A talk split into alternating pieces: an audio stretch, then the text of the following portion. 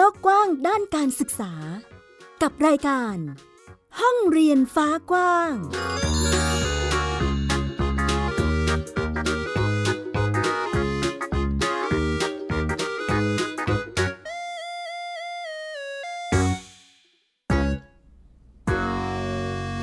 สวัสดีค่ะ ต้อนรับเข้าสู่ห้องเรียนฟ้ากว้างกับดิฉันหมิว อัยดาสนศรีค่ะ เจอกันเป็นประจำที่นี่เลยนะคะ เว็บไซต์ www.thaipbspodcast.com หรือฟังผ่านแอปพลิเคชัน Thai PBS Podcast ที่จะมาพูดคุยเล่าเรื่องราวเกี่ยวกับการศึกษาในมิติต่างๆ ให้คุณฟังทุกท่านได้รับฟังกัน ซึ่งวันนี้ค่ะก็จะมีประเด็นที่เราต้องเฝ้าระวังกันนะคะ จากสัปดาห์ที่แล้วมีโอกาสได้อัปเดตให้ฟังว่ามีบางโรงเรียน เริ่ม กลับมาเรียนออนไลน์อีกครั้งหนึ่งหลังจากที่มีการระบาดของโควิด -19 ในระลอกใหม่นี้นะคะ แล้ววันนี้ค่ะก็จะมีมาอัปเดตเพิ่มเติมด้วยว่า สถานการณ์จะเป็นอย่างไร รวมไปถึงอีกหนึ่งประเด็นที่น่าจับตามองนั่นก็คือเรื่องของอาหารกลางวันของเด็กๆ นักเรียนนะคะ ตอนนี้มีความคืบหน้าเกี่ยวกับเงินอุดหนุนอาหารกลางวันเด็ก ส่วนจะ เป็นเท่าไหร่ และมีการดำเนินการอย่างไร ต้องติดตามกันค่ะ ไทย PBS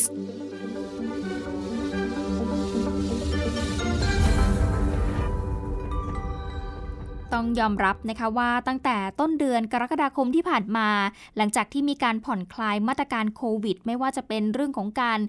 สวมหน้ากากอนามัยที่เริ่มให้ถอดหน้ากากอนามัยได้บ้างแล้วนะคะ รวมไปถึงมีการเปิดเทอมให้เด็กๆเนี่ยกลับไปเรียนแบบออนไซต์ก็ทำให้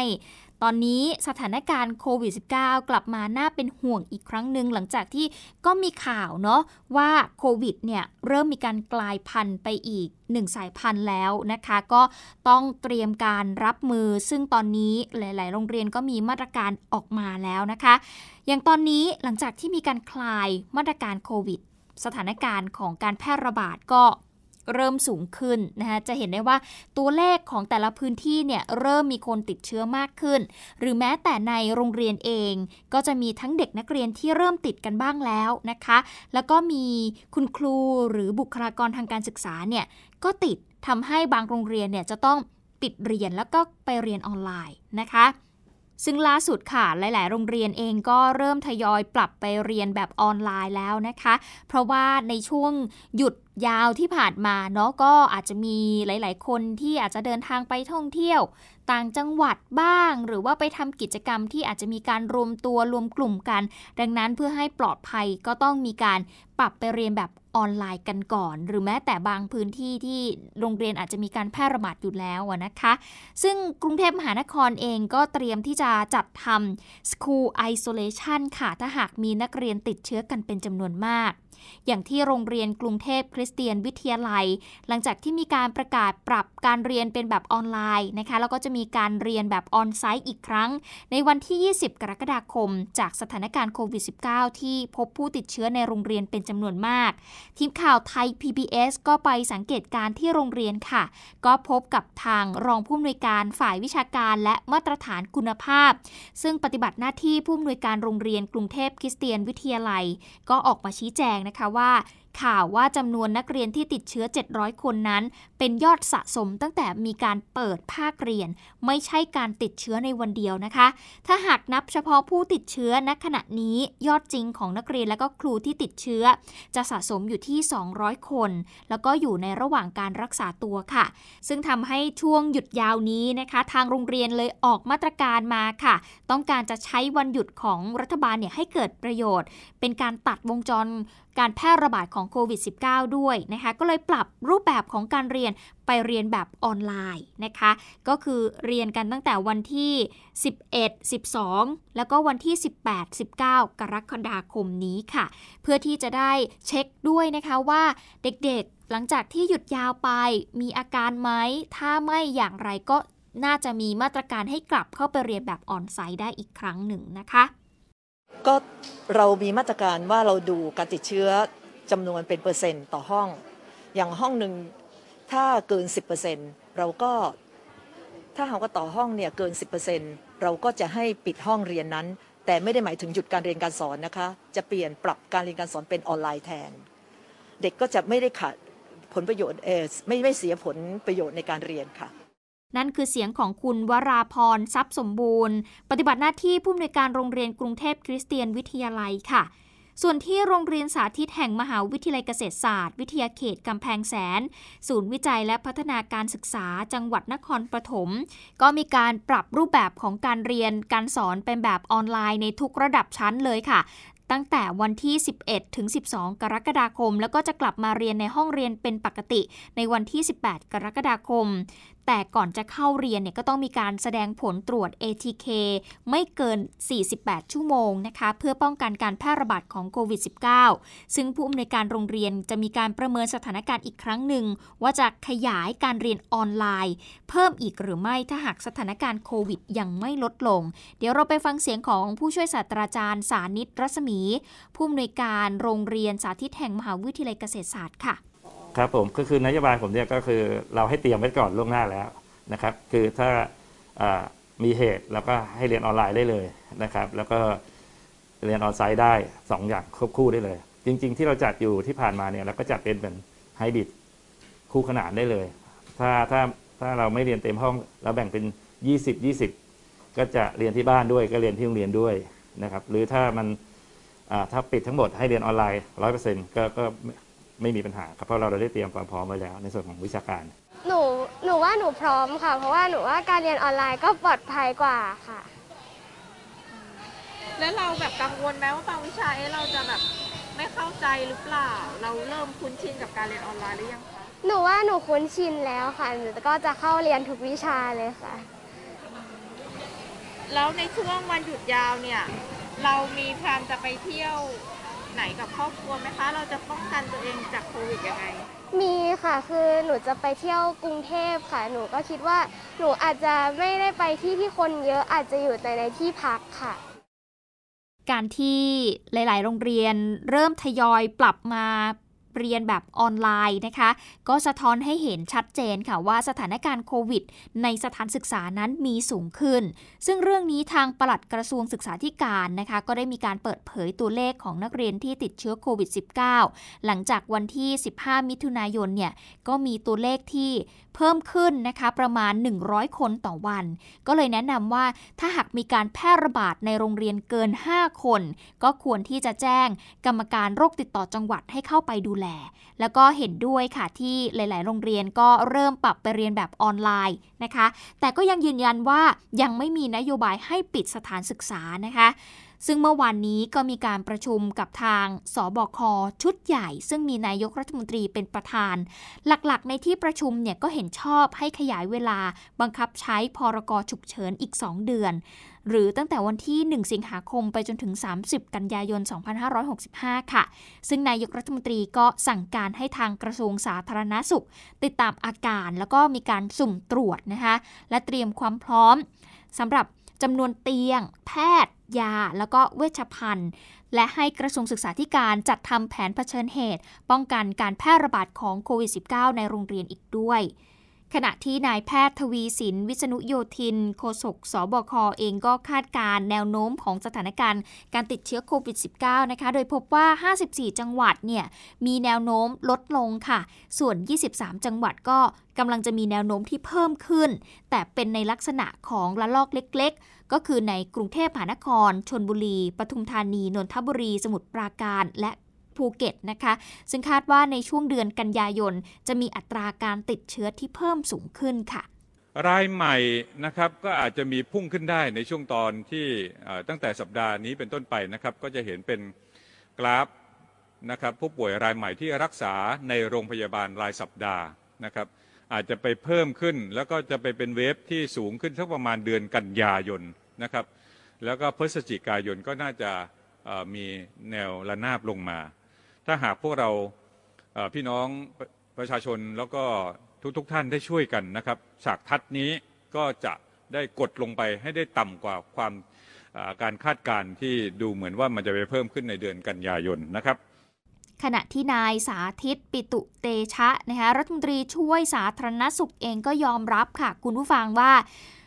พบการติดเชื้อของประชาชนจำนวนมากในหลายพื้นที่ แล้วก็มีแนวโน้มที่จะเพิ่มสูงขึ้นด้วยโดยข้อมูลรายวันเท่าที่มีการตรวจสอบกับทาง สปสช เมื่อวันที่ 4 กรกฎาคมที่ผ่านมาก็คือจำนวน 10,000 คนนะคะ ดังนั้น เมื่อประมาณจากการลงทะเบียนแล้วเนี่ยคาดว่าจะมีตัวเลขของผู้ติดเชื้ออยู่ที่วันละ 30,000 คน ในขณะที่กรุงเทพมหานครซึ่งเป็นจังหวัดใหญ่ ขณะนี้ก็มีผู้ติดเชื้อประมาณวันละ 2,000 คนค่ะจำนวนเตียงแล้วก็ยาเนี่ยยังรองรับสถานการณ์ได้ ส่วนจำนวนนักเรียนที่ติดเชื้อก็อยู่ในภาวะที่โรงเรียนนั้นยังเปิดเรียนได้ปกตินะคะ แต่ได้มีการเตรียมจัดทำ school isolation ในกรณีที่มีนักเรียนติดเชื้อกันเป็นจำนวนมาก แล้วก็ไม่มีอาการป่วยหรือว่าอาการป่วยน้อย รวมทั้งได้ส่งให้กับสถานพยาบาลในสังกัด เตรียมที่จะรองรับผู้ป่วยโควิด ที่อาจจะเพิ่มขึ้นอีกใน 2-3 วันข้างหน้านี้ด้วยค่ะตอนนี้ทุกโรงเรียนถูกสั่งให้จัดชุดการเรียนการสอนที่หากมีนักเรียนที่ต้องอยู่บ้านเป็นกลุ่มจำนวนหนึ่ง ส่งแบบฝึกหัดคุณครูโทรติดตาม หรือแม้แต่กระทั่งบางโรงเรียนหากสามารถทำ school isolation ได้ในความหมายคือ มีอาคารแยกต่างหาก ซึ่งสามารถจัดห้องเรียนให้กับผู้ที่มีการตรวจพบเชื้อแต่ไม่มีอาการ เพราะเด็กๆเขาจะ ไม่ค่อยมีอาการน่ะนะคะ แล้วก็ทำการทบทวนบทเรียนให้นอกเวลา หรืออะไรแบบนี้เราก็สามารถทำได้ นั่นคือเสียงของผู้ช่วยศาสตราจารย์ทวิดากมลเวทนะคะ รองผู้ว่าราชการกรุงเทพมหานคร เกี่ยวกับการเตรียมความพร้อมสำหรับรองรับผู้ป่วยโควิด นั่นเองค่ะติดตามรายการของไทย PBS Podcast ได้ทาง www.thaipbspodcast.com แอปพลิเคชัน Thai PBS Podcast หรือฟังทางพอดแคสต์ช่องทางอื่น ๆ Spotify SoundCloud YouTube Google Podcast Apple Podcast และ Podbean ประเด็นต่อมาที่อยากจะชวนรับฟังนั่นก็คือเรื่องของเงินอุดหนุนอาหารกลางวันเด็กนะคะ ตอนนี้เรียกว่าราคาวัตถุดิบอาหารที่สูงขึ้นอย่างต่อเนื่องเนี่ย แต่ว่าเงินอุดหนุนอาหารกลางวันของโรงเรียนเนี่ยยังอยู่ที่ 21 บาทต่อคนต่อวันนะคะทำให้โรงเรียนขนาดเล็กบางแห่งเนี่ยต้องปลูกผักเลี้ยงสัตว์ แล้วก็ทำอาหารมังสวิรัตในวันพระ เพื่อที่จะลดค่าใช้จ่าย แล้วก็เฉลี่ยต้นทุน ในการทำอาหารกลางวันให้กับเด็กๆ อย่างข้าวซอยไก่ที่ใช้ชิ้นส่วนปีกบนไก่ ซึ่งมีราคาถูกกว่านะคะกิโลกรัมละ 5 บาท แล้วก็ได้ในปริมาณที่ใกล้เคียงกับชิ้นส่วนน่องไก่ แล้วก็ผลไม้ตามฤดูกาลซึ่งเป็นเมนูอาหารกลางวันของนักเรียนจำนวน 126 คน ของโรงเรียนวัดเปาสามขาในอำเภอแม่ออนจังหวัดเชียงใหม่ค่ะ อย่างที่ทราบกันดีตอนนี้เศรษฐกิจของเราก็ไม่ค่อยดีมากนัก ราคาอาหารราคาวัตถุดิบก็มีราคาเพิ่มสูงขึ้นอย่างต่อเนื่องนะคะ เมื่อเทียบกับเงินอุดหนุนอาหารกลางวันของเด็กประถมวัย และก็ประถมศึกษา ก็คือ 21 บาทต่อคนต่อวันก็เลยทำให้โรงเรียนแห่งนี้ต้องพยายามที่จะบริหารจัดการงบประมาณให้เพียงพอค่ะ แต่ยังคงคุณค่าทางโภชนาการเอาไว้ให้กับเด็กๆ สิ่งที่ทางโรงเรียนต้องทำเสริมขึ้นมา ก็คือเรื่องของการส่งเสริมให้นักเรียนเนี่ยไปปลูกผักสวนครัว แล้วก็เลี้ยงปลาเอาไว้เป็นอาหาร นอกจากนี้ยังมีการทำอาหารมังสวิรัตให้นักเรียนกินในทุกๆวันพระ นี่คือวิธีการของทางโรงเรียนวัดเปาสามขาที่อำเภอแม่ออนจังหวัดเชียงใหม่ ที่กำลังทำอยู่ณตอนนี้เพื่อให้สอดคล้องกับเงินที่ได้รับการอุดหนุน นะคะ นอกจากการปลูกผักเลี้ยงสัตว์แล้วเนี่ยทางองค์กรปกครองส่วนท้องถิ่นหลายแห่งเองก็ต้องมีการจัดสรรงบประมาณอุดหนุนเพิ่ม อย่างเช่นที่ตำบลตลาดใหญ่อำเภอดอยสะเก็ดจังหวัดเชียงใหม่ เทศบาลตำบลตลาดใหญ่ก็มีการนำเอางบประมาณท้องถิ่น มาอุดหนุนโรงเรียนที่กำลังประสบปัญหาอีก 4 บาทต่อคนต่อวัน เพื่อให้ได้คุณภาพอาหารที่ดีพอ นั่นหมายถึงว่าเด็กๆจะได้รับ เงินอุดหนุนเพิ่มเป็น 25 บาทนะคะหลังจากที่กระทรวงศึกษาธิการเองก็มีการเตรียมที่จะปรับเงินอุดหนุนค่าใช้จ่ายรายหัวอาหารกลางวันของนักเรียนจาก 21 บาทเป็น 28 บาทนั้น กลุ่มคุณครูในสื่อสังคมออนไลน์ ก็ต่างออกมาแสดงความคิดเห็นกันเป็นจำนวนมากเลยทีเดียวค่ะ โดยส่วนใหญ่เองก็เห็นด้วย แล้วก็มองว่าควรที่จะปรับขึ้นมากกว่านี้ ซึ่ง Facebook ครูวันดี .com เปิดสอบครูสมัครงานราชการนะคะ ก็ได้มีการโพสต์เกี่ยวกับประเด็นนี้ด้วยเหมือนกัน พบว่ามีคุณครูจำนวนมากเลยค่ะ มาแสดงความคิดเห็นในคอมเมนต์ของโพสต์นั้นนะคะ มีอ่านให้ฟังด้วยนะ คุณผู้ฟังว่ามีคนคอมเมนต์ว่าอย่างไรบ้าง ก็มีบางส่วนนะคะที่ได้แสดงความขอบคุณ พร้อมกับมองว่าควรเพิ่มเป็น 30 บาท โดยระบุว่าตนเองเนี่ยเคยทำอาหารกลางวันให้นักเรียน ซึ่งก็เข้าใจดี บางคนมองว่าจะทำให้เด็กได้กินอย่างมีความสุข ครูก็ไม่ปวดหัว จัดเมนูที่มีคุณภาพได้หลากหลาย บางคนก็มองว่าโรงเรียนขนาดเล็ก งบก็น้อยไปตามรายหัว ต้องคิดทุกวันว่าจะซื้ออย่างไร ให้เด็กอิ่ม ของแพงขึ้นทุกอย่าง เข้าเนื้อจนเจ็บตัวไปหมดแล้วนะคะ ก็เป็นบางส่วนจากคอมเมนต์ที่มีการแสดงความคิดเห็นเกี่ยวกับประเด็นเรื่องนี้ ซึ่งก็สอดคล้องกับครูบางคนค่ะที่ก็ระบุนะคะว่า ตนเองนั้นเป็นครูที่อยู่ในโรงเรียนขนาดเล็ก ค่าอาหารเด็กยุคนี้อยู่ที่ประมาณ 40-50 บาทเป็นอย่างต่ำจัดมาหัวละ 20 กว่าบาทก็ไม่พอนะคะทุกวันนี้ต้องควักเงินส่วนตัวเพิ่มตลอด ประเด็นเรื่องของงบประมาณอาหารกลางวันเนี่ยทางทีมข่าวไทย PBS ก็เคยนำเสนอเหมือนกันนะคะ ในกรณีที่มีโรงเรียนแห่งหนึ่งในจังหวัดอุทัยธานีเนี่ยเขาได้รังสรรค์เมนูอาหารที่มีสารอาหารครบตามหลักโภชนาการ แต่ไม่จำเจสำหรับเด็กๆ ซึ่งคุณครูก็ยอมรับว่า 21 บาทต่อคนเนี่ยไม่เพียงพอที่จะทำอาหารพรีเมียมได้ จึงจำเป็นจะต้องอาศัยการสนับสนุนจากชุมชนแล้วก็ผู้ปกครองค่ะ ซึ่งผ่านไป 2 เดือนหลังจากที่มีการเปิดเทอมนะคะ คุณผู้ฟังเด็กๆ ที่โรงเรียนบ้านเพชรน้ำพึ่งอำเภอลานสักจังหวัดอุทัยธานี ก็ยังคงได้รับประทานอาหารกลางวันที่มีคุณค่าทางโภชนาการครบ 5 หมู่ แล้วก็มีเมนูที่หลากหลายสร้างสรรค์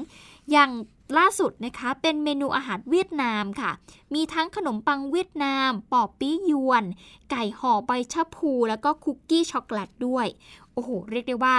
เป็นอาหารที่สมัยดิฉันไม่เคยได้รับประทานนะ คุณฟังพูดอย่างนี้เลยอาอาหารแบบนี้รวมไปถึงขนมคุกกี้เนี่ยไม่มีทางได้ทานแน่นอนนะคะสมัยก่อนเนี่ยโอ้โหอของหวานนี่น่าจะเป็นถั่วเขียวต้มหรือเปล่า ถั่วดำมั่งแหละกล้วยบวชชีบ้างแหละนะฮะอะไรผัดถั่วงอกอย่างนี้นะคะโอ้โหซึ่งทำให้รู้สึกว่าตอนเป็นเด็กเนี่ย ไม่อยากจะทานอาหารแบบนี้เลย เพราะเรารู้สึกว่ามันไม่น่าทาน แต่พอมาดูเด็กๆที่ได้เมนูอาหารแบบนี้แล้วรู้สึกอิจฉาเหมือนกันนะคะอยากจะเกิดเป็นเด็กในยุคนี้เหมือนกันนะ แต่ในขณะเดียวกันเนี่ยเด็กๆ อีกหลายโรงเรียนก็ไม่ได้รับประทานเมนูที่ สร้างสรรค์หรือว่าได้รับโภชนาการที่ดีแบบนี้นะคะ ต้องยอมรับว่าไม่ใช่ทุกโรงเรียนที่จะสามารถทำแบบนี้ได้ มันก็ติดที่เรื่องงบประมาณอย่างที่ว่านี่แหละเนาะส่วนเมนูเมื่อวันที่ 7 กรกฎาคมที่ผ่านมายังไม่หมดนะ คุณผู้ฟังก็คือข้าวเหนียว ไก่ทอด น้ำจิ้มแจ่ว ลาบหมู ไก่ทอดเคลือบซอสเกาหลีอ่าแล้วก็มี ผักสดด้วยเรียกว่าเป็นเมนูที่โดนใจเด็กๆ แน่นอนนะคะและเมื่อวันที่ 8 กรกฎาคมที่ผ่านมา ก็มีเมนูผัดขี้เมาทะเลเลยนะปอเปี๊ยะแฮมชีสโอ้โห เฟรนฟราย แล้วก็มีนักเก็ต มีหน้าตาที่น่ารับประทานมากๆ คุณผู้ฟัง ได้ยินชื่อเมนูแล้วก็คือแบบ อิจฉามาก อิจฉาเด็กๆ ในยุคนี้ เด็กๆ ในโรงเรียนนี้เป็นอย่างมากที่พวกเขาสามารถได้เมนูอาหารที่มีความหลากหลาย แล้วก็น่าจะโดนใจพวกเขาด้วยเนาะเป็นเมนูที่ทานง่ายนะคะ เรียกว่าแตกต่างจากอาหารกลางวันของเด็กนักเรียนทั่วไปที่เราคุ้นเคยกัน ซึ่งก่อนหน้านี้ไทย PBS ก็มีโอกาสพูดคุยกับครูปัด หรือว่านางสาวปัทมาพรนพรัตน์ค่ะ ซึ่งเป็นครูชำนาญการพิเศษของโรงเรียนบ้านเพชรน้ำพึ่งนะคะ โดยเธอก็ยอมรับค่ะว่าการสร้างสรรค์เมนูอาหารกลางวันแบบพรีเมียมแบบนี้เนี่ยงบอุดหนุนอาหารกลางวัน 21 บาทของทางรัฐบาล ไม่เพียงพอที่จะทำอาหารได้แบบนี้ แต่วิธีการในการจัดการของเขาคือ เขาอาศัยความร่วมมือจากผู้ใหญ่ใจดีค่ะ รวมทั้งผู้ปกครองของนักเรียนด้วยโซเชียลที่มีการร่วมกันสมทบทุนมาให้นักเรียนเนี่ยได้อิ่มอร่อย แล้วก็มีความสุขกับเมนูอาหารครบ 5 หมู่ แล้วก็สร้างสรรค์ เนื่องจากโรงเรียนแห่งนี้เป็นโรงเรียนขนาดเล็กนะคะ มีนักเรียนเพียง 105 คนเท่านั้น จากชุมชนในชนบท ที่มีทั้งเด็กด้อยโอกาส มีพ่อแม่ที่เขาไม่มีเวลาดูแลนะคะ จนอาจจะไม่ได้กินอาหารเช้า ก็ทำให้ครูเนี่ยเห็นถึงความสำคัญของอาหารกลางวันค่ะ ว่ามันอาจจะเป็นมื้อแรกของเด็กบางคนก็ได้ ดังนั้นจะต้องหาเมนูอาหารกลางวันที่มันออกมาดีที่สุดน่าทานที่สุดและเด็ก รับประทานแล้วเขาต้องมีความสุขด้วยนะคะสำหรับโมเดลของโรงเรียนเพชรน้ำพึ่งนี้อาจจะดูเป็นการแก้ไขปัญหาที่ปลายเหตุ แต่ก็เป็นแนวทางที่เห็นผลได้ทันที แล้วก็เด็กสามารถได้รับประทานอาหารที่มีประโยชน์ แล้วก็ไม่จำเจด้วย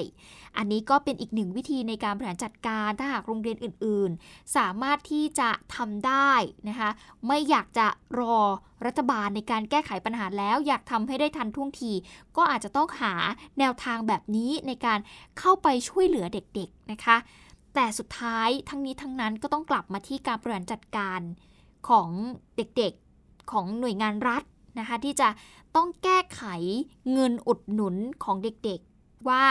มันต้องเหมาะสมสอดคล้องกับสภาวะเศรษฐกิจ แล้วก็สามารถที่จะทำให้อาหารของเด็กๆเนี่ยเป็นไปตามหลักโภชนาการ แล้วก็เขาควรที่จะได้รับอาหารที่ดี แล้วก็ได้รับการจัดสรรงบประมาณที่มันสามารถทำให้ตรงนี้เนี่ยมันเป็นจริงได้ด้วยเหมือนกันนะคะเอาละนี่ก็คือประเด็นเรื่องของอาหารกลางวันของเด็กๆเดี๋ยวเราไปต่อกันที่ประเด็นต่อไปเรื่องของเด็กหลุดออกจากระบบการศึกษาค่ะ ติดตามข่าวสารและความเคลื่อนไหวของไทย PBS Podcast ได้ทาง Facebook, YouTube, Instagram และ Twitter เพียงเซิร์ชคำว่าไทย PBS Podcast มาต่อกันที่อีกหนึ่งประเด็นที่หลายคนก็จับตามองอยู่เหมือนกันนะคะ แล้วก็เป็นความพยายามของหน่วยงานรัฐอย่างกระทรวงศึกษาธิการนะคะที่ ต้องพาเด็กๆที่หลุดออกจากระบบการศึกษากลับเข้าระบบอีกครั้งหนึ่ง หรือตอนนี้ที่เรารู้จักกันก็คือโครงการพาน้องกลับมาเรียนนั่นเอง ซึ่งก็ถือเป็นอีกหนึ่งโครงการที่อยากจะช่วยให้เด็กๆ ที่หลุดออกจากระบบการศึกษานั้นได้รับการศึกษาอย่างต่อเนื่องนะคะ เพราะว่าการศึกษาก็ถือเป็น รากฐานสำคัญในการที่จะทำให้เขานั้นมีอนาคตที่ดี มั่นคงมากยิ่งขึ้น สามารถที่จะไปแข่งขันในระดับที่มันสูงกว่านี้ได้ สามารถทำงานดีๆ ได้นะคะ อย่างล่าสุดก็มีเวทีเสวนาเปิดเทอมใหม่ ยังมีเด็กไปไม่ถึงโรงเรียน ซึ่งจัดขึ้นโดยกองทุนเพื่อความเสมอภาคทางการศึกษา หรือว่ากสศและกระทรวงศึกษาธิการค่ะ เพื่อสร้างกลไกช่วยเหลือและติดตามนักเรียนในช่วงรอยต่อก็คือชั้นป .6 และมัธยมศึกษาปีที่ 3 ที่เสี่ยงหลุดออกจากระบบการศึกษาให้กลับมาเรียน ภายใต้โครงการพาน้องกลับมาเรียนนั่นเองซึ่งว่าที่ร้อยตรีธนุวงจินดา รองเลขาธิการคณะกรรมการการศึกษาขั้นพื้นฐานหรือว่ากพทอเองก็บอกนะคะว่าข้อมูลในปีการศึกษา 2563 ถึง 2564 นี้เนี่ย พบว่ามีเด็กหลุดออกจากระบบการศึกษามากถึง 238,000 คนเลยทีเดียวนะคะ ก็เลยไปร่วมกับทุกภาคส่วนในการเดินหน้าติดตามเด็กๆเนี่ยกลับมาเรียนอีกครั้งหนึ่ง ส่งผลให้ตอนนี้เนี่ยนะคะ เหลือเพียง 17,000 คนเท่านั้นที่ยังตามกลับมา เรียนไม่ได้